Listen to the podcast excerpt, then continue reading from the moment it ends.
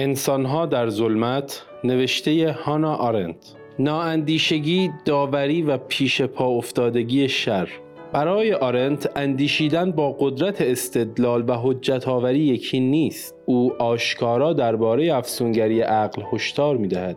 همانطور که کشوری دموکراتیک میکوشد تا رفتار خود را برای شهروندانش توجیه کند و ناتوانیان در اقناع رای دهندگان به بحران سیاسی می انجامد سازمان های ارعابگری چون داعش نیز چاره جز توجیه مستدل رفتارهای خود برای هوادارانشان ندارند و همچنین باید به کمک عقل نسبت میان هدف و ابزارها و هزینه ها و فایده ها را بسنجد. به ویژه از سده بیستم به این سو معلوم شد که عقل از پس توجیه بزرگترین جنایت ها و سنگینترین خیانت ها برمی آید آرنت در گزارش خود از دادگاه آیشمن به این نکته اشاره می کند که آمی بودن آیشمن باعث شد که وقتی اتهامات وارد شده را به پرسش و چالش گرفت دادگاه شگفت زده شود. آیشمن که تاکید می کرد که او معموری معذور بود و تنها به وظیفه عمل کرده ناگهان با شدتی تمام اعلام کرد که او سراسر زندگی خود را بر پایه دریافت اخلاقی کانت زیسته.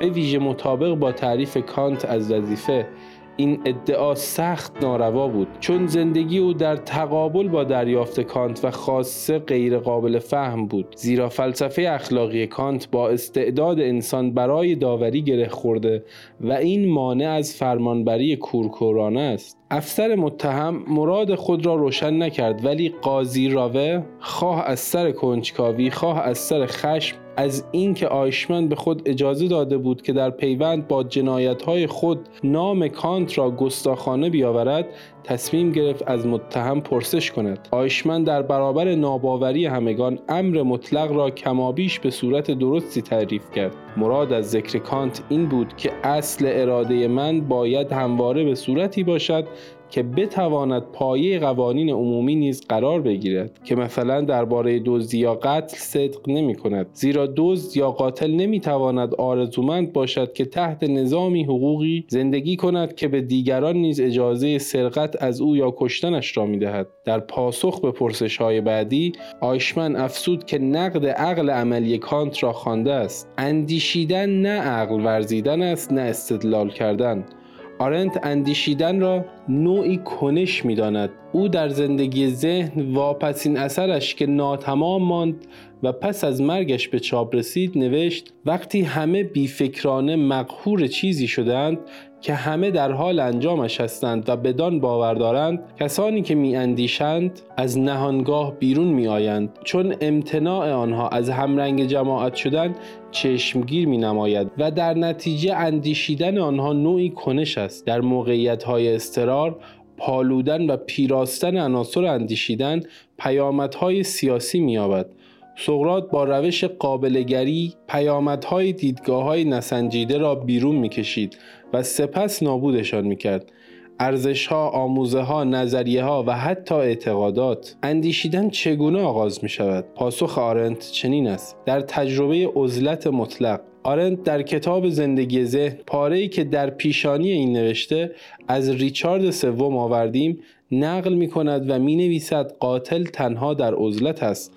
که با خود روبرو می شود و مانند ریچارد سوم ناگزیر با خود سخن می گوید تا آن خود دیگری خیش را بدان چه کرده متقاعد کند. آدمی که با روح خود هماهنگ نیست جز جنگیدن با خیش چه گفتگویی می تواند کرد؟ دقیقا آن گفتگویی را که وقتی ریچارد سوم شکسپیر دور از دیگران است ما میشنویم. ریچارد سوم در عزلت با خود گفتگو می کند دریق من عاشق خیشتنم. برای چه؟ برای هیچ کار نیکی که در حق خیش کردم؟ آه نه دریقا من از خیش بیزارم. از سر اعمال شنیعی که خود کردم من تبهکارم. باز دروغ می‌گویم. نیستم. ابله درباره خود به نیکی سخن بگو. ابله خیش را ستایش نکن. آرنت می نویسد تمام این جدال درونی به محض اینکه نیمه شب میگذرد و ریچارد از خلوت خود میگریزد تا به درباریان بپیوندد پایان می‌گیرد. وجدان واژه است که بزدلان به زبان میرانند. از آغاز تا حرمت گیرند و هیبت در دل قوی افکنند. بنابراین گفتگویی که به اندیشیدن میانجامد پیش از آنکه با دیگری باشد با خیشتن است. آرنت با زوال خوشبینی عصر روشنگری به عقل یگان راه مهار خشونت را گفتگو با خود که زادگاه اندیشیدن است می‌داند. اندیشیدن از نظر آرنت یعنی داوری کردن توانایی تشخیص میان خوب و بد نخست آرنت ارتباط میان اندیشیدن و داوری کردن را تنها در موقعیت های اضطراری برقرار می کند. در آن موقعیت های استثنایی که نظام ارزشی سنتی فرو ریخته و افراد باید به خود تکیه کنند و نظام ارزش های خود بنیاد بیافرینند ولی آرنت از این نیز فراتر می رود و ارتباط میان اندیشیدن و داوری کردن را منحصر به موقعیت بحران نمی داند. با گسترش ارتباط میان آن دو داوری کردن معنای توانایی قرار دادن خود به جای دیگری و از جانب و چشمانداز او اندیشیدن مییابد. اگر آیشمن می توانست خود را به جای یهودیانی بگذارد که راهی آشویتس می کرد با شر بودن رفتارش آگاه می و بدان مبادرت نمی کرد